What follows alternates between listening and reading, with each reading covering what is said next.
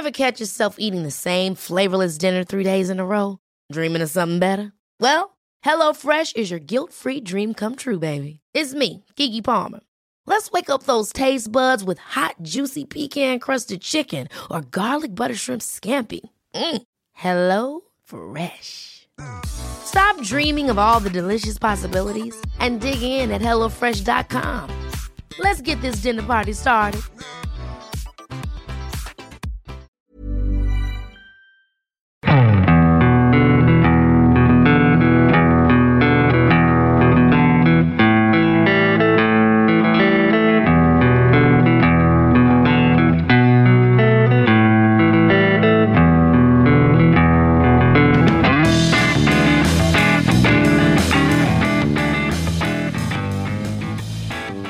And welcome to the Second Tier Podcast. I'm Ryan Dilks and I'm joined by the Jordan Hugill to my Daryl Dike. It's Justin Peach. Good day to you, Ryan. Justin, how are you, dear boy? I'm very, very cold. I won't lie to you. It is mm. minus two where I am right now, and it's yeah, pretty chilly. Yeah, it is very chilly. We were having that weird period, weren't we, where it was warm over New Year's Eve and New Year's Day, but hmm. now we're feeling the full effects of what happens afterwards. Considering it is still January, um, and things may get a lot colder after this, Justin, because it's a controversial one today. Before we get on to that, welcome to the number one championship specific podcast, the second tier. Thank you for joining us wherever you are.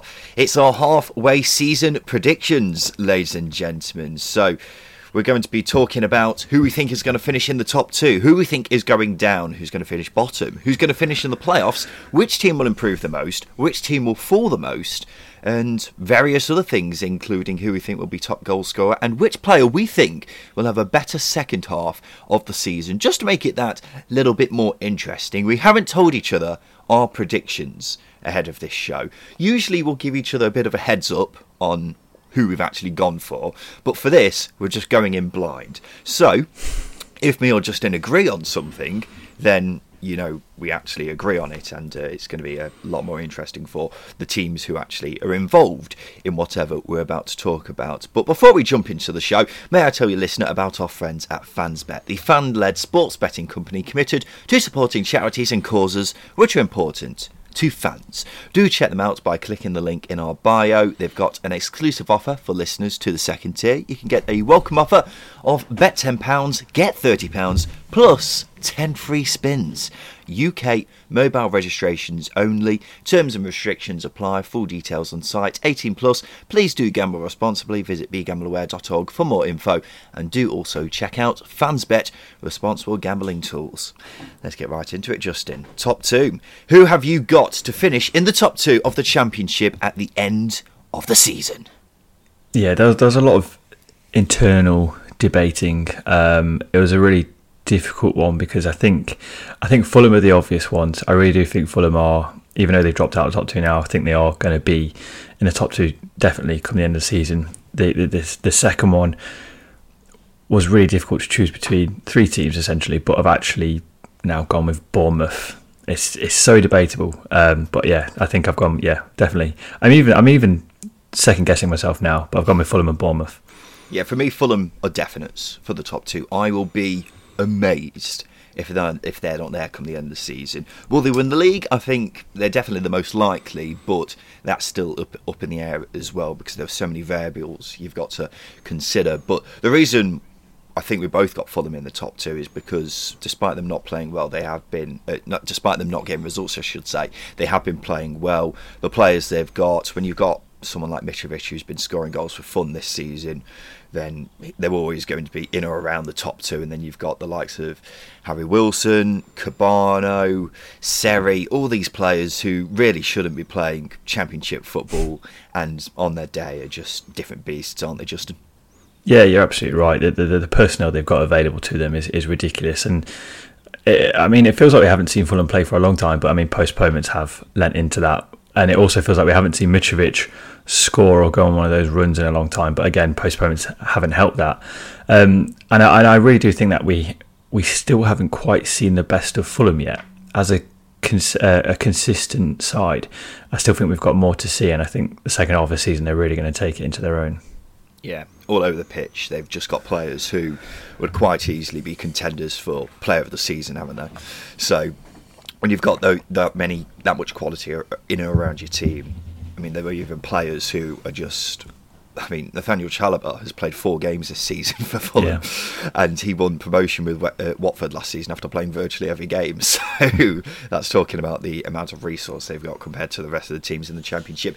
The other team I've gone for to finish in the top two is West Brom.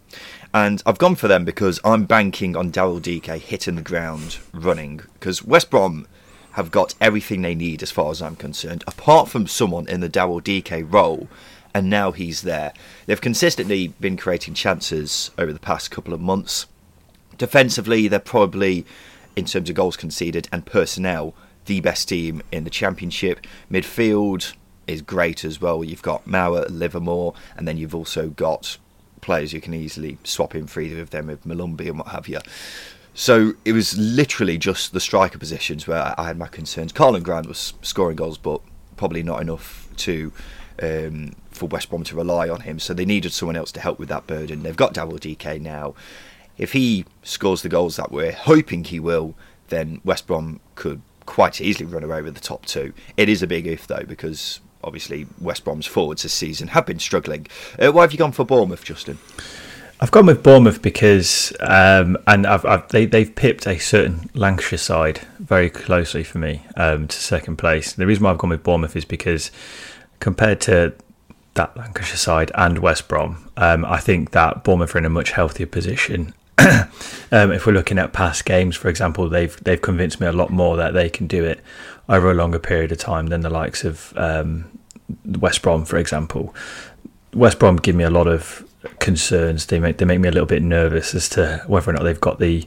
I will say that the mentality in the bottle to to really put together a run of form um, to compete with the likes of Fulham and Bournemouth. Um, I think Bournemouth have showed that they can they can do that. Um, and I think the only thing that need, they need to get right between now and the end of the season is getting a settled back line.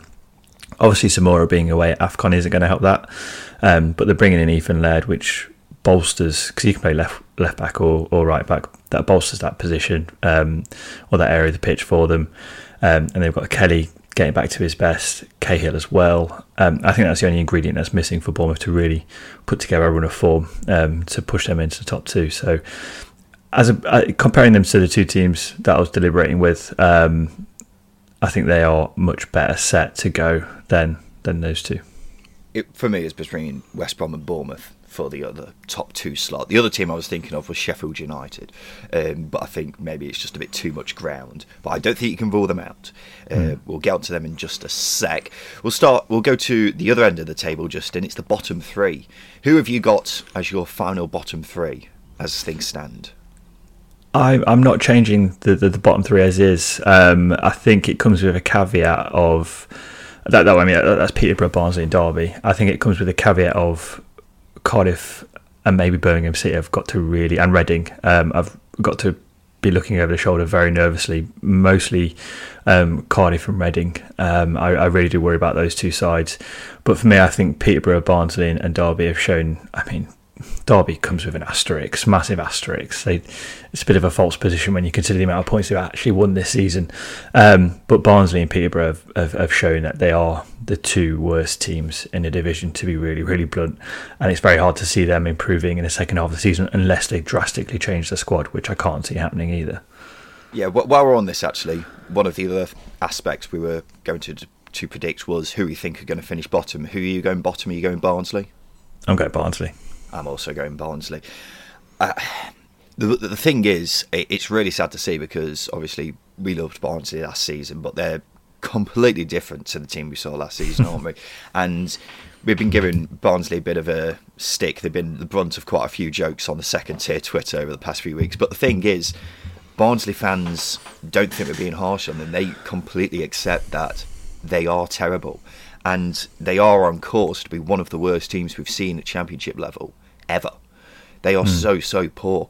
They have been harder to beat since Asbaghi's come in, but I cannot remember the last time I've watched a game with them involved and thought, right, you were unlucky there. You maybe should have got three points. They haven't come close to getting three points in a long, long time. and that's down to many things: losing players, managers, coaching staff, and most importantly, losing players in form as well. Like Cauley mm-hmm. Woodrow, for example, has been so poor this season compared to past seasons. You've got Callum Styles, someone who I rated really highly this season. I don't think he's been at the same level either. So all these different variables, and I, I struggle to see anything but Barnsley finishing bottom. I will point out if anyone watched the predictions video where me and Ben HD on our YouTube channel did our league table predictions, I put Derby bottom, and I instantly regretted that as soon as I put out the video because I really wish I put Barnsley bottom now. Um, but we'll get on to Derby in just a sec. But yeah, Barnsley are just atrocious, aren't they, Justin? They are, and uh, it's interesting you say you can't think of any games where you've ever been convinced by them. Um, there was that 45 minutes away to Pete, uh, not Peter, away to QPR where they were brilliant. They went 2 0 up. Obviously, they drew the game in the end. But that was under Markus Schopp, and they were absolutely fantastic for 45 minutes. Probably some of the best football I've seen played this season. Some of the one twos and exchanges in and around the box were brilliant. 45 minutes throughout a whole season where you've managed to convince us. Yeah, and that was a long time just terrible. Well. That uh, yeah, September, I yeah. think it was. It is it is shocking and, and really really unfortunate that Barnsley find themselves in this state. Yeah, well, the best of the bottom three, I've got the same as you, Peterborough and Derby. Derby, I think everyone right now is hoping that they stay up. I think even a few Forest fans are thinking to themselves, I'd quite like to see Derby stay up because it would be one of the stories of the decade, wouldn't it, in English mm-hmm. football? Derby staying up. It would be absolutely fantastic to see. Obviously, the odds are stacked against them at the moment. I think everyone can accept that. But they're running it close.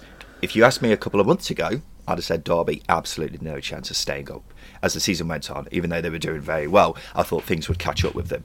Even I'm now shifting, and the chances of them staying up, percentage wise, are increasing every single week that they play. They're doing a fantastic job, and I think they could run it quite close. But obviously, with the amount of points they've got to try and make up, it's still stacked against them right now. Hence why I've got them in the bottom three.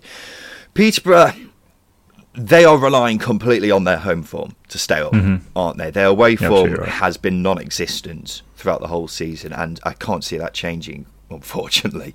So we are completely basing Peterborough's chances of staying up on their home form. And players who they've got turning around in form, but considering now halfway through the season just now, I think that's unlikely, unfortunately. It's it's a flick of a switch, isn't it? Um, and can you ask that of a team that has, firstly, lost all but one of their away games this season, and has a, a home record that is, I think it's the 16th best home record in the league, um, which is okay. But when your away form is as bad as it is, unfortunately, you, are going to find yourself in the bottom three.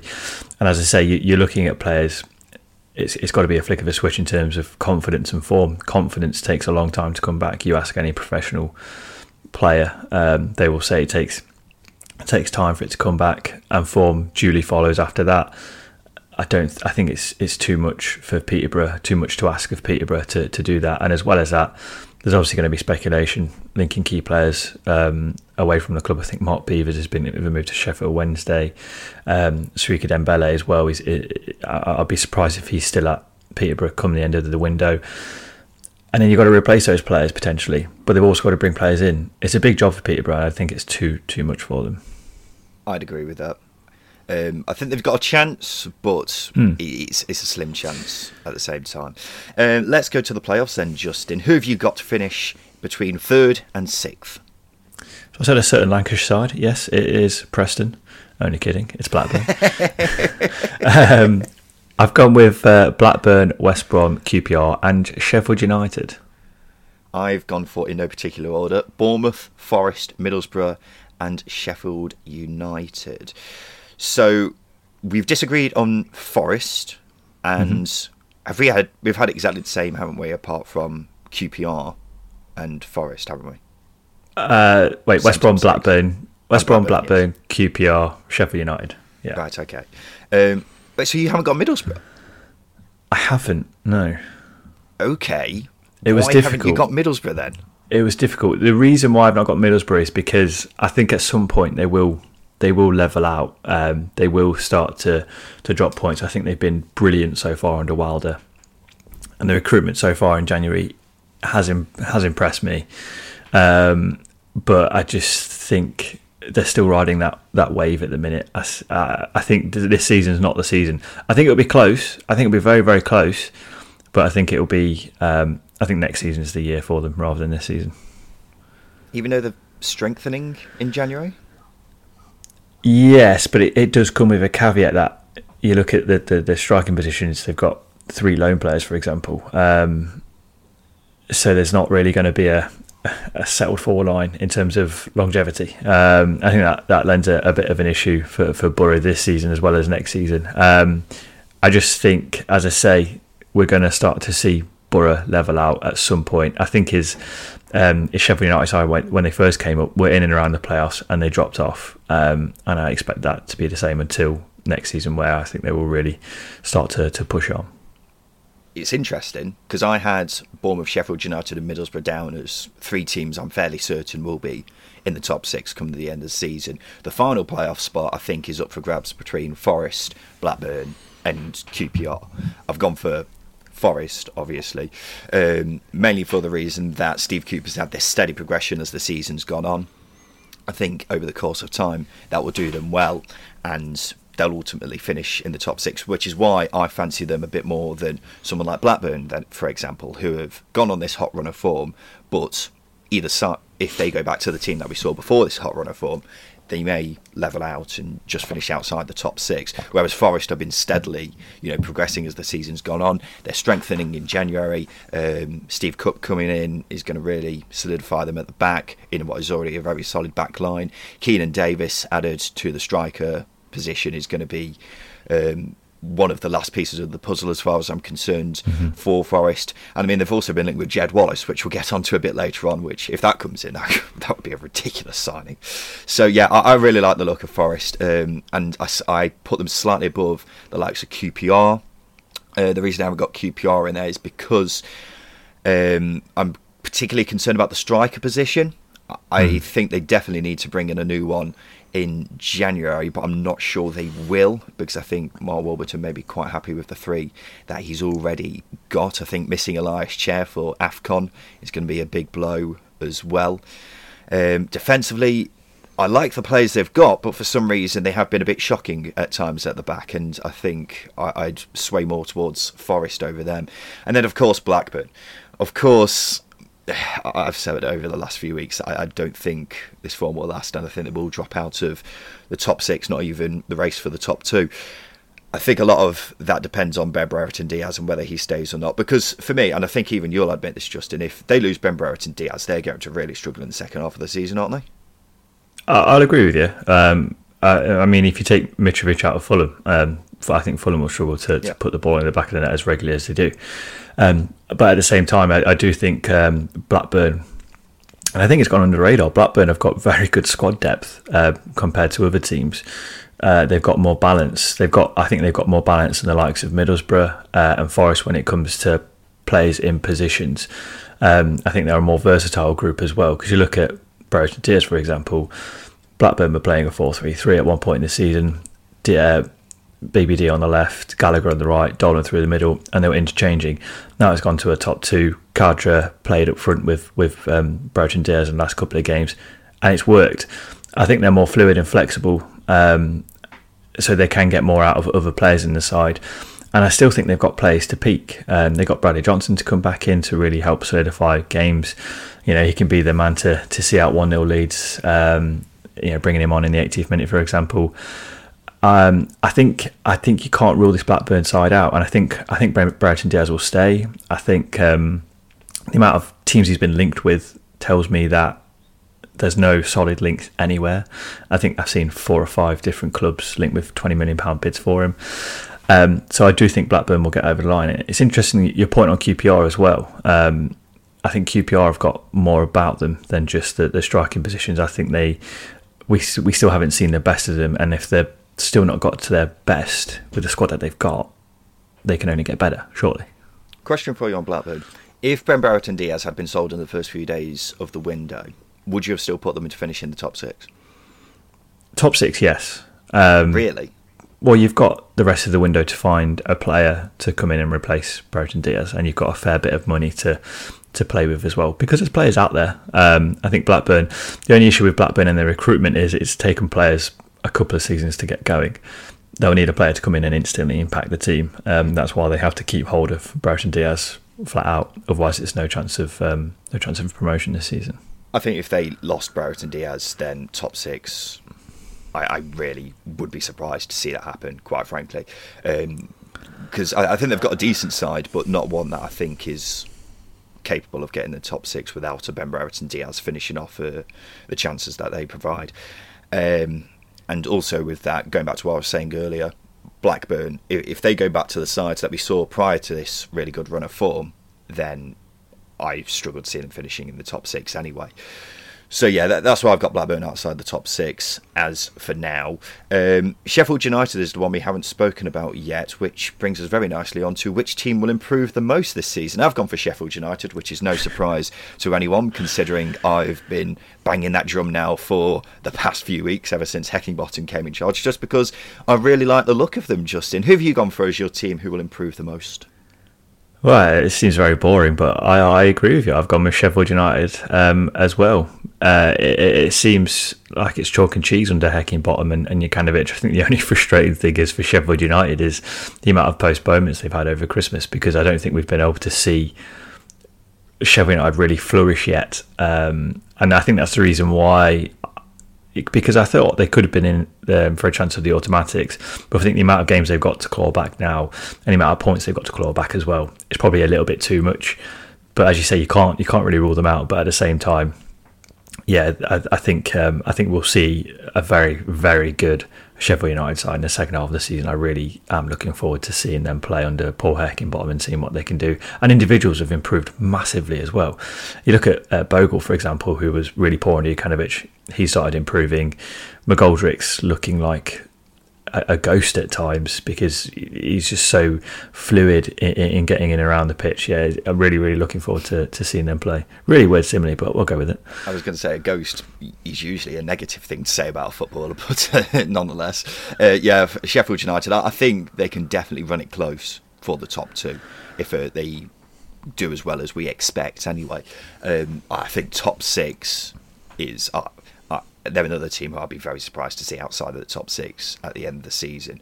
Um, and yeah, I think Heckingbottom's got them all now playing with confidence, players playing in the right positions. They look like more of a system um, as opposed to just 11 mm-hmm. individuals who yeah. are very talented kicking it about around on the pitch, really. So uh, I think a lot of it will depend as well on Morgan Gibbs White staying. There was a couple of rumours linking him with Wolves recalling him before January, but if it hasn't happened yet, that makes me think maybe he is going to stay, but we'll wait and see on that one. But yeah, Sheffield United is someone who I think could be the team to fear in the second half of the season because uh, they could be a completely different beast to the one that we saw before. Justin, let's take a quick break. After that, we'll talk about which team we think will fall the most in the second half of the season and who we think will be top goal scorer and who we think will improve the most in terms of players.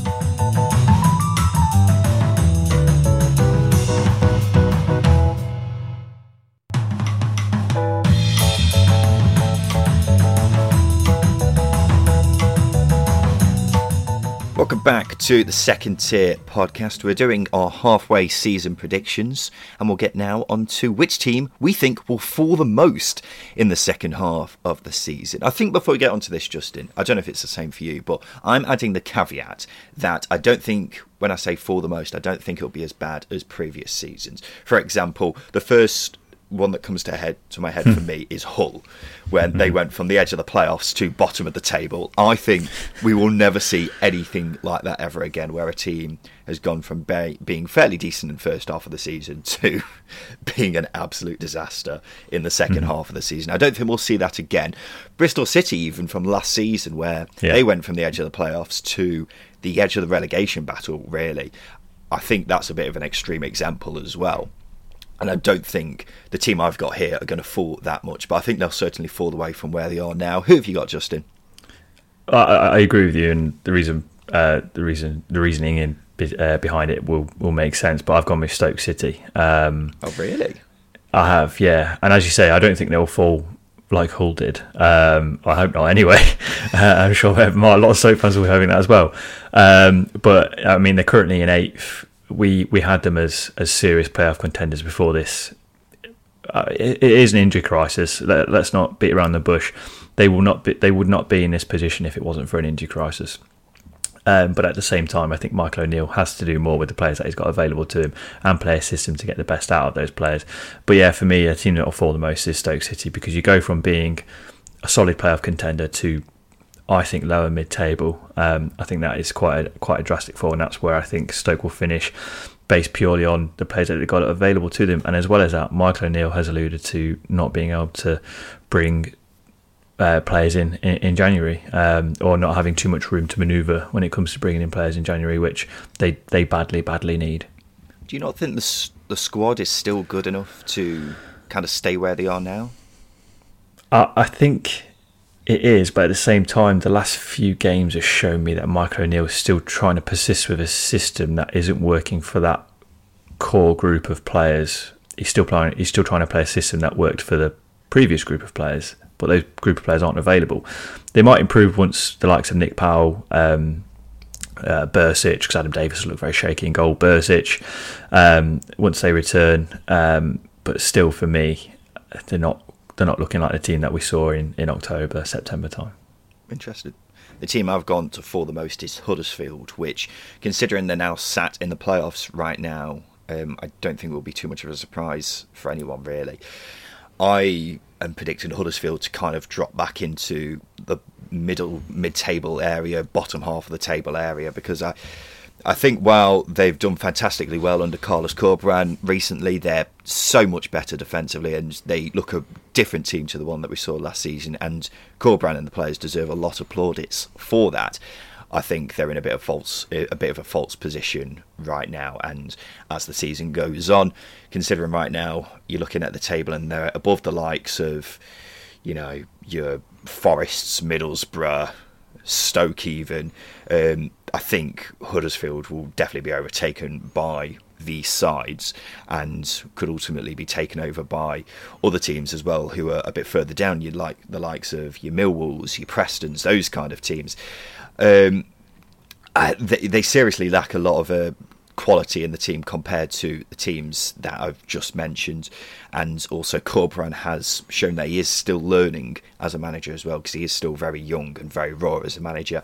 And he is keeping in mind as well, Huddersfield did have that serious drop off in form in the second half of last season as well. So I don't think it'll be as bad as that, but uh, I think they'll still fall away the most places in the championship compared to where they are now in the table. So yeah, Huddersfield were a certain bet for me in that particular area, and I'll be very surprised to see them around the playoffs come the end of the season.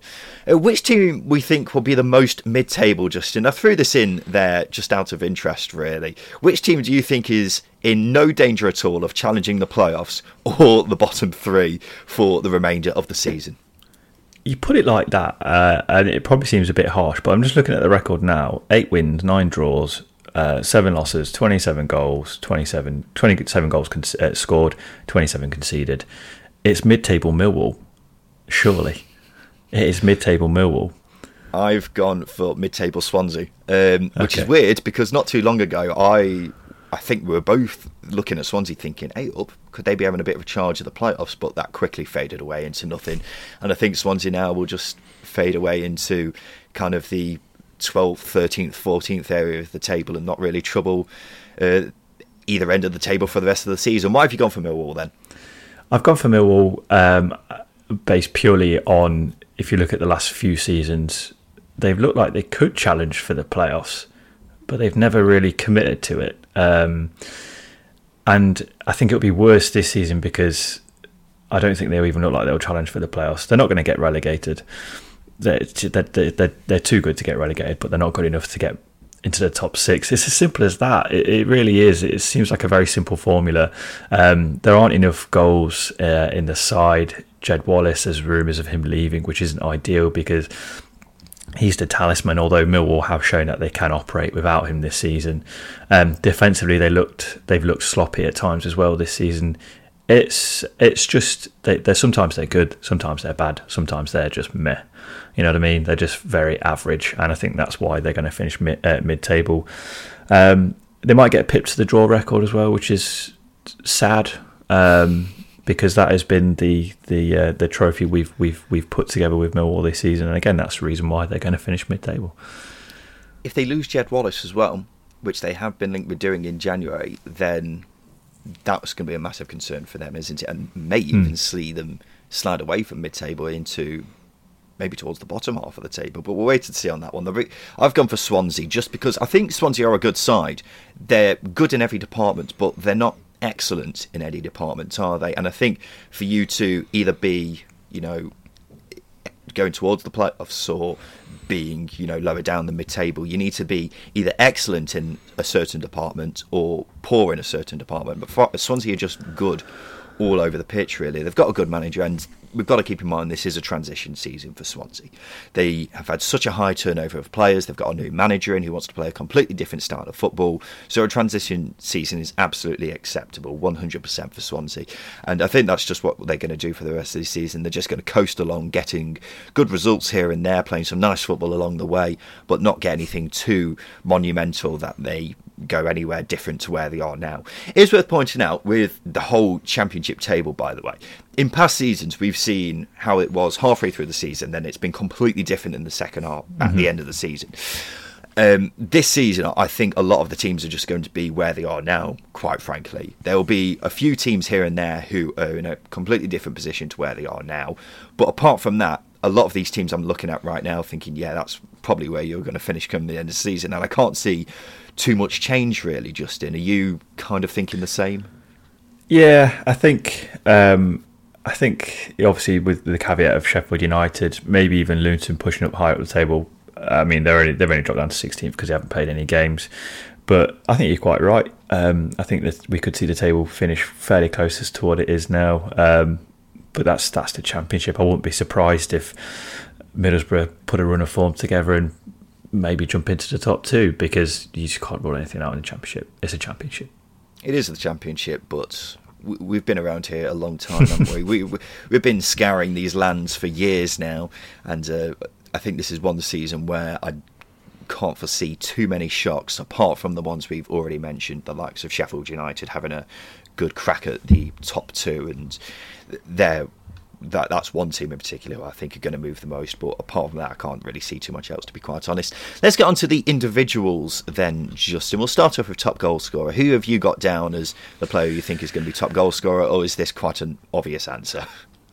It seems fairly obvious. It's got to be the the Serb, hasn't it? Alexander Mitrovic, twenty two goals so far this season. Um, Fulham don't look like they're going to relent. I know they haven't played too many games recently, but 22 goals in, in 23 games that Fulham have played is a very good goal record. If he carries that on for the second half of the season, he will score 44 goals. Yeah, don't think we need to say too much, really, do we? I mean, he's got one goal in his last four games, which is a bit of a a, bit of a drought by his standards, really. Poor form. yeah, poor form. Come on, Mitro, pull your finger out, mate.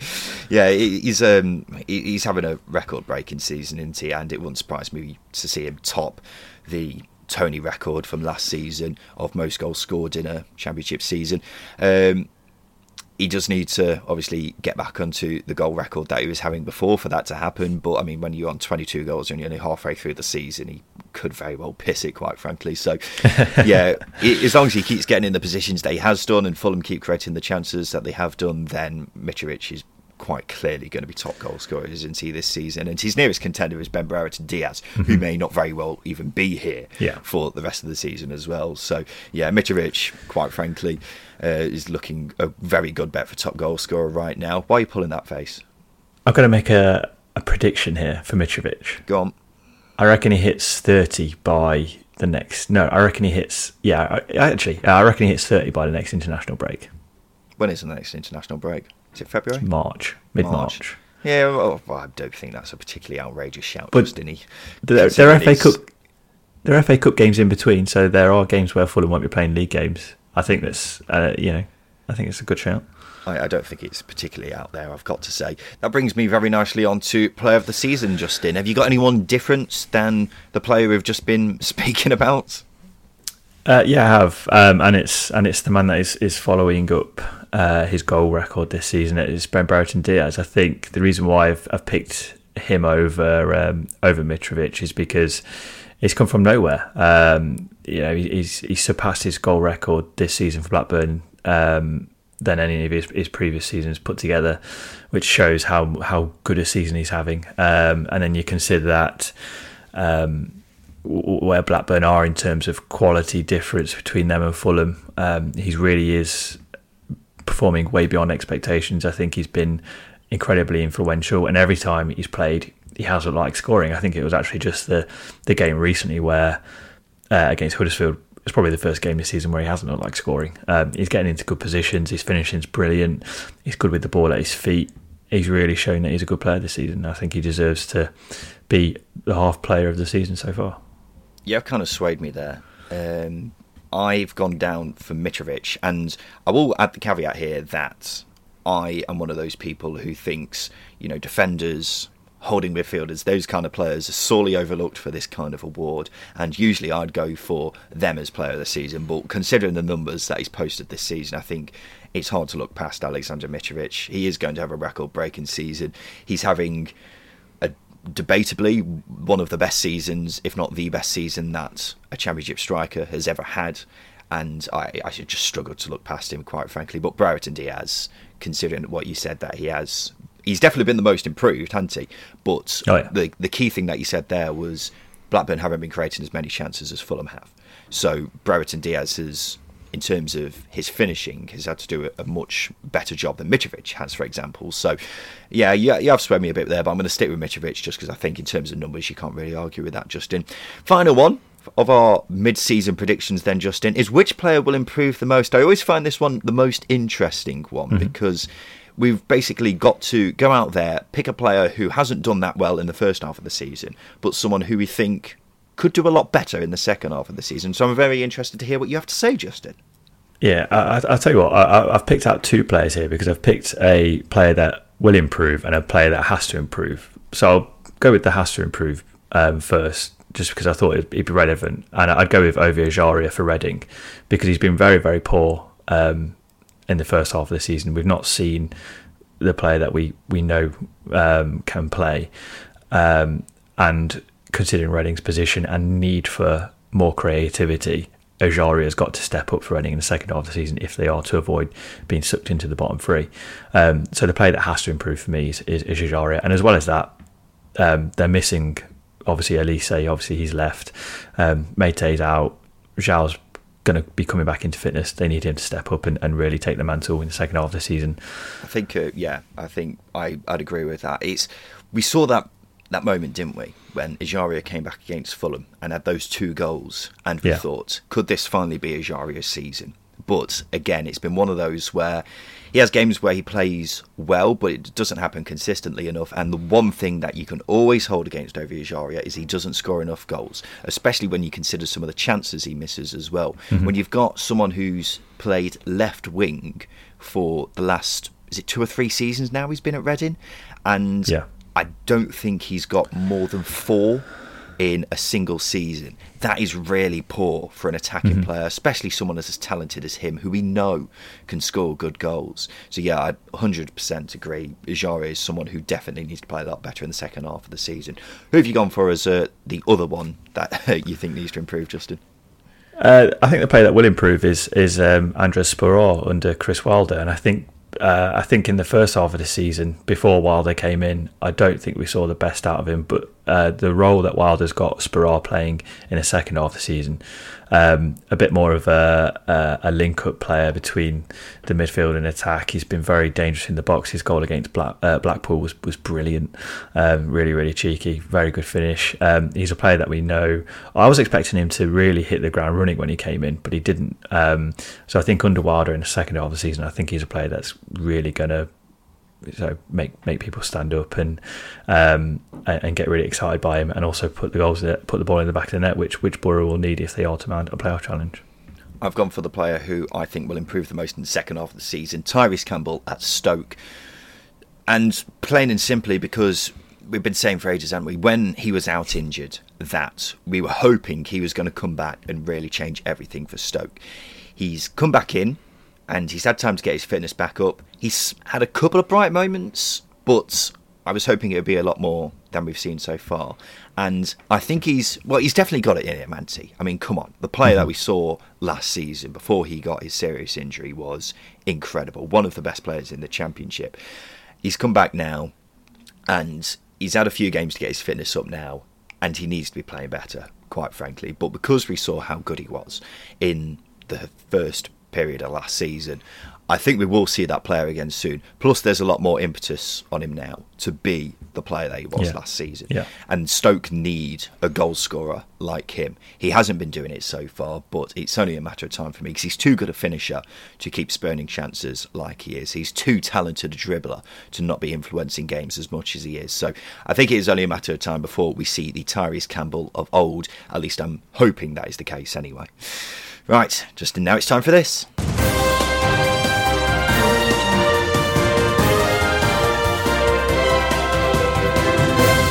Yes, it's time for the news, and numerous games are being re- rearranged now, so it essentially means we've got loads of midweek games over the next few weeks, Justin. Not terrible news for us, because at least we'll have something to talk about in those various different episodes in midweek. So there's that. Uh, we'll go straight into transfer news, shall we? The Express says Middlesbrough are closing in on signing Arsenal youngster Folarin Balogun.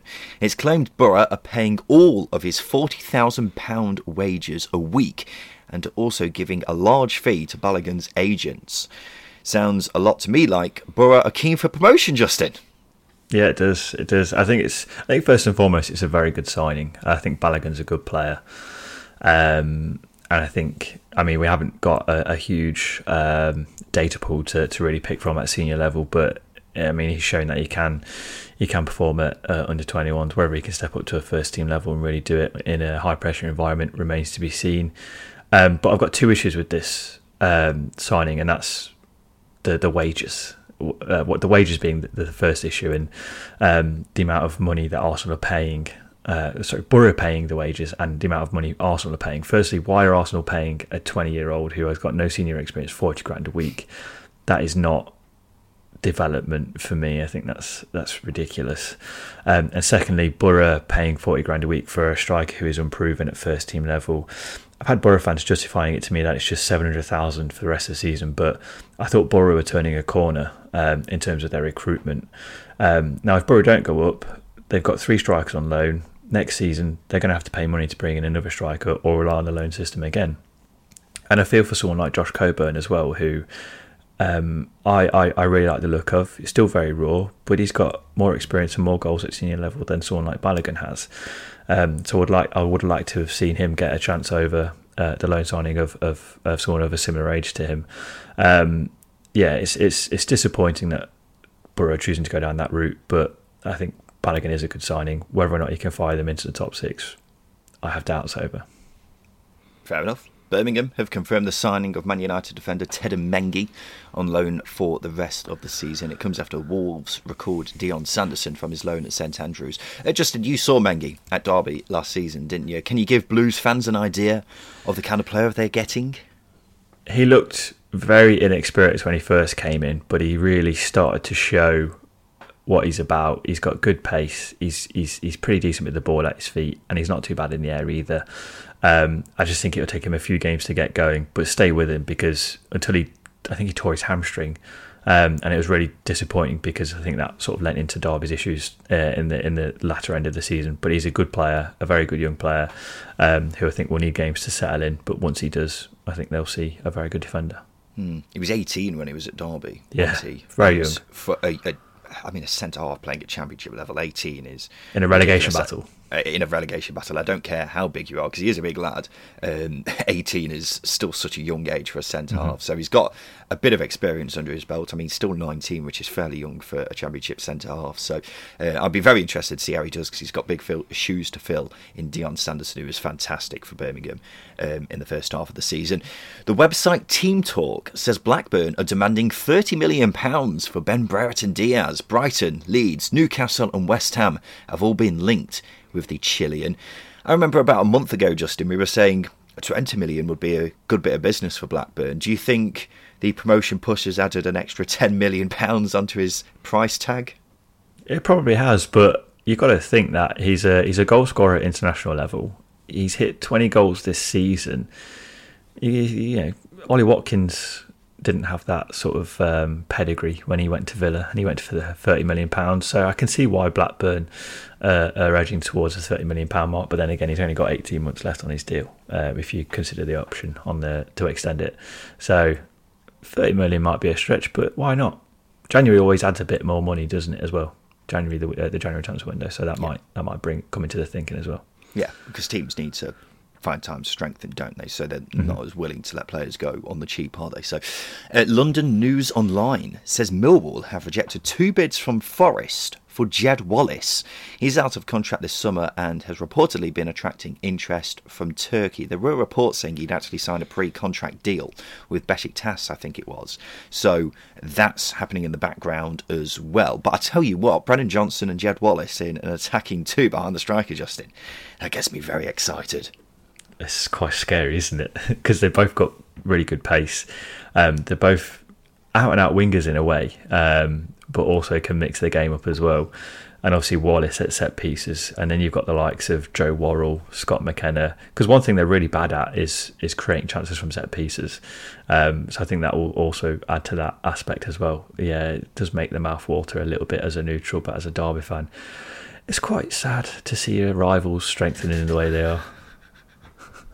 Uh, it would be interesting to see whether Millwall do accept because, as I say, he is out of contract this summer, so they'll want to make a bit of money on him. True, but for they also they in the same time they don't want to sell to a rival, do they? Because Forest and Millwall similar places in the table at the time of recording. Um, so I can understand why Millwall are rejecting, but it's either do that and make a bit of money, or let him go for free to a foreign side like Besiktas. So very interested to see what Millwall do, but it does look mm. like Jed Wallace's days at Millwall are numbered, unfortunately. Bristol World are reporting that Birmingham, Huddersfield, and Reading are interested in Casey Palmer. Um, we'll move on from that one. Justin Bournemouth have signed Fleetwood youngster James Hill for just over a million pounds. He's played 13 games for the Cod Army this season and is the son of former Preston defender Matt Hill. So there you go. Yeah. Wow. Yeah. That's great. That's great information. That is. He's a well, good keep defender in mind, well. Keep in mind, you've got James Hill, you've got Noah Mawene, and you've got uh, Matt Hill's son, Youl Mawene's son. You've almost got that whole Preston defence in the uh, playing in the championship. Who else? Who else is missing? Graham Alexander. Graham Alexander's son. Where's his son? Eh? Cla- um, Claude Davis as well. Got a son. Come on, produce. uh, Claude Davis has he got a son? Who knows? Uh, but I, would be all for seeing that classic Preston defence reincarnated in the Championship. Uh, usually, I wouldn't include something like this in the news, Justin, but I found this interesting. I wanted to hear your opinion on it.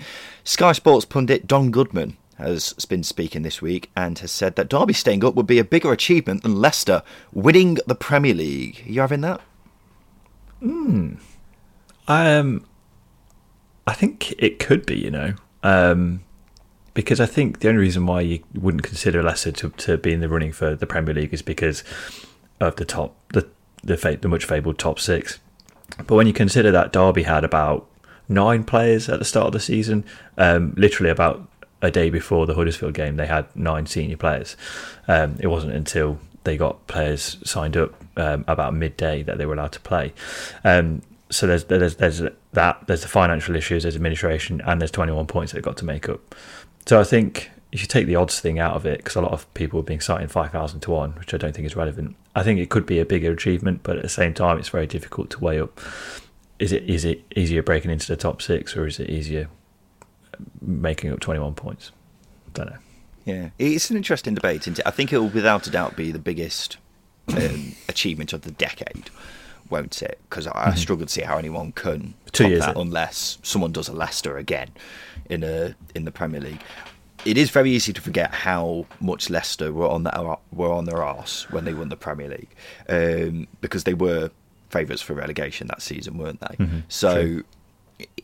but you do make a very good point that Derby did only have a handful of players heading into the first game of the season.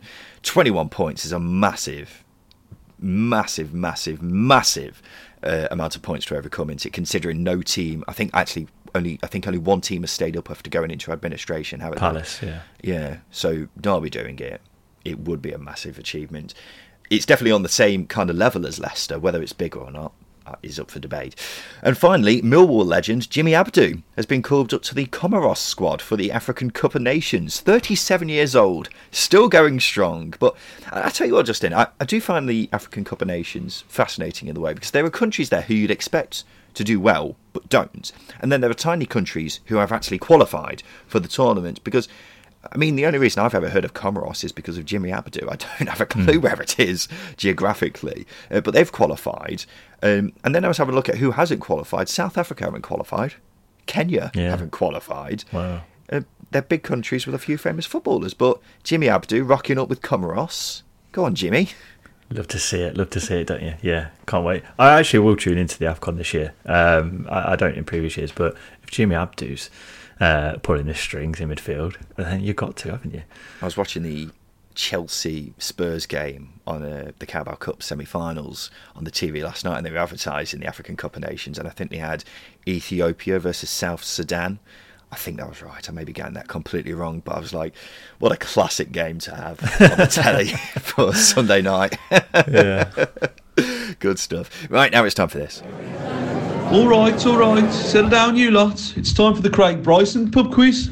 Thank you, Mr. Bartender. Yes, this is the game where Justin and I try to guess a mystery championship legend. This week, I'm giving Justin six clues on a player who's made at least 200 championship appearances. All he's got to do is guess who it is. The score for the season is 8 6 to myself. I think we've mutually agreed now that we've got to be a little bit obscure with some of the players we choose because we're just getting them every week otherwise, aren't we? Having said that, I don't think the one I've picked is actually that obscure. So we'll see how you get on. He's kind of on the boundary of obscure and not obscure, mm-hmm. if you mm-hmm. see what I mean. Um, yeah. Anyway, let's see how you do. First clue is this, Justin. I've made 202 championship appearances, scoring seven goals. Oh, uh, 202 appearances. Yeah, that is borderline obscure. Because um, that's about, how many seasons would that be? Probably about five, six. Um, I'm going to say Chris Not Chris Lucketti, but always good to hear him mentioned. I made my senior debut for Altrincham in 2007. Um, trying to think of players from the Manchester area. this could go well. uh, sure. No, we've had Sean St. Ledger. I'll just say Sean St. Ledger. It's not Sean St. Ledger. I've played for five different sides in the Championship. I only spent more than two full seasons at one of them, and that was Middlesbrough. Jeez. I'm going to say. um, did Diego Diego Gora play for Middlesbrough? I feel like he might have. Who? Is it? I really struggle to say his name. Tiamani Diego Gora plays for Morecambe at the minute. Could oh, Di- Diagouraga. Diagouraga. What did I say? Diagora, I think you said. Okay. It, it, it's not him. No, it's not him. I have 48 Premier League appearances to my name as well. However, I couldn't find a club by the time I was 31 and ended up moving to Australia. Did he play in Australia or did he just, you know? I think he played eight games. It's, it's completely irrelevant information, but it's always nice to see if they've made the move for their career or for their lifestyle. Um, Ah, this is a really difficult one. Made 40 odd appearances. Um, trying to think of players who've moved to Australia now. I wouldn't put um, that much thought into it because I completely forgot. Oh, I might not have forgotten though. I might have really good knowledge of it. I don't. I really don't know. These are really difficult clues. I've kept them obscure. I've kept them obscure. I'm in trouble here. Shall I move on? Um, yeah, yeah, yeah. One of the things I was most well known for was my ability to throw the ball very far, although I was accused of hiding a towel underneath my shirt while playing in the Premier League in 2011. Hmm. Hmm. Is it Rory Delap? He's not Rory Delap. Made a senior debut in 2007. Oh crap! Final one. I'm only 33, but I'm now a pub landlord in Staffordshire. Staffordshire is a clue. Why is it? The club he played for most may have been in Staffordshire, in the Premier League. In the Premier League, Staffordshire. Well, it's not Burton, is it? So it's got to be Stoke. Uh, I really don't know. The only player that's come into my head is Andy Wilkinson, but I'm not. He didn't play for Middlesbrough, and he played a long time at Stoke. Um, had a long throw. Shit. Giving up? Um, I'm going to say, I don't know. Yeah, I give up. This is horrendous. well, the player you were looking for was Ryan Shotton. See, I was, I had Ryan, I had Ryan Shawcross on the tip of my tongue, but I know he obviously played got the first such a long time. right. yeah, that is really, really frustrating. And I f- I thought he played more games at Championship level, Ryan Shotton. Mm. Um, Well, he, he only played for Derby, Birmingham, Middlesbrough, and then the other 2 Mm-hmm. spells were on loan. I can't remember who they were on loan at, but he didn't really play regularly for anyone, did he? no, they were they were very hard, obscure clues. Kept them obscure. The player's not that obscure, though. No, the player is is quite easy. Oh God, that is so There we go. disappointing. For the first time, ladies and gentlemen, in months, I can't actually remember the last time one of us didn't get one right. One of us has fallen at the Craig Bryson pub quiz. Justin has got his head in his hands. He is going to have a very, very bad Thursday. But this is how Craig Bryson works. It's a, it's a, it's a very harsh beast, isn't it, Justin? It is, and you probably should screenshot how disappointed I am because I am truly, truly, truly frustrated with myself. Um, and we've recorded this early on a Thursday. It has ruined my day. Good. I'm Yes. glad I managed to contribute to it in some way, shape, or form. Ladies and gentlemen, what a way to start off your Thursday or whatever day you're listening to this on. Uh, this has been the second tier podcast. We'll be back again on Sunday where we're going to be doing our team of the season so far, which is going to be bloody exciting, isn't it? So we look forward to seeing you then. Um, as always, if you could give us a rating, or you can now do ratings and reviews on Spotify, I've noticed. So if anyone manages to get round to doing that, we'll be very grateful for that. As always, if you could also do it on Apple Podcasts or whichever uh, server you're listening to us on, it'll be eternally grateful, uh, the both of us. So uh, yes, please do that if you can. Otherwise, yeah, this has been the Second Tier Podcast. We'll be back again on Sunday. I've been Ryan Dilks. I've been Justin Peach. The disappointment in his voice. Thank you for listening.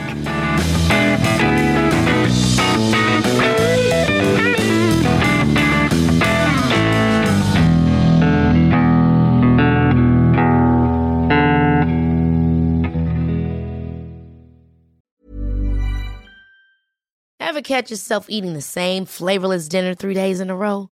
Dreaming of something better? Well, HelloFresh is your guilt free dream come true, baby. It's me, Gigi Palmer. Let's wake up those taste buds with hot, juicy pecan crusted chicken or garlic butter shrimp scampi. Mm. Hello Fresh. Stop dreaming of all the delicious possibilities and dig in at HelloFresh.com. Let's get this dinner party started.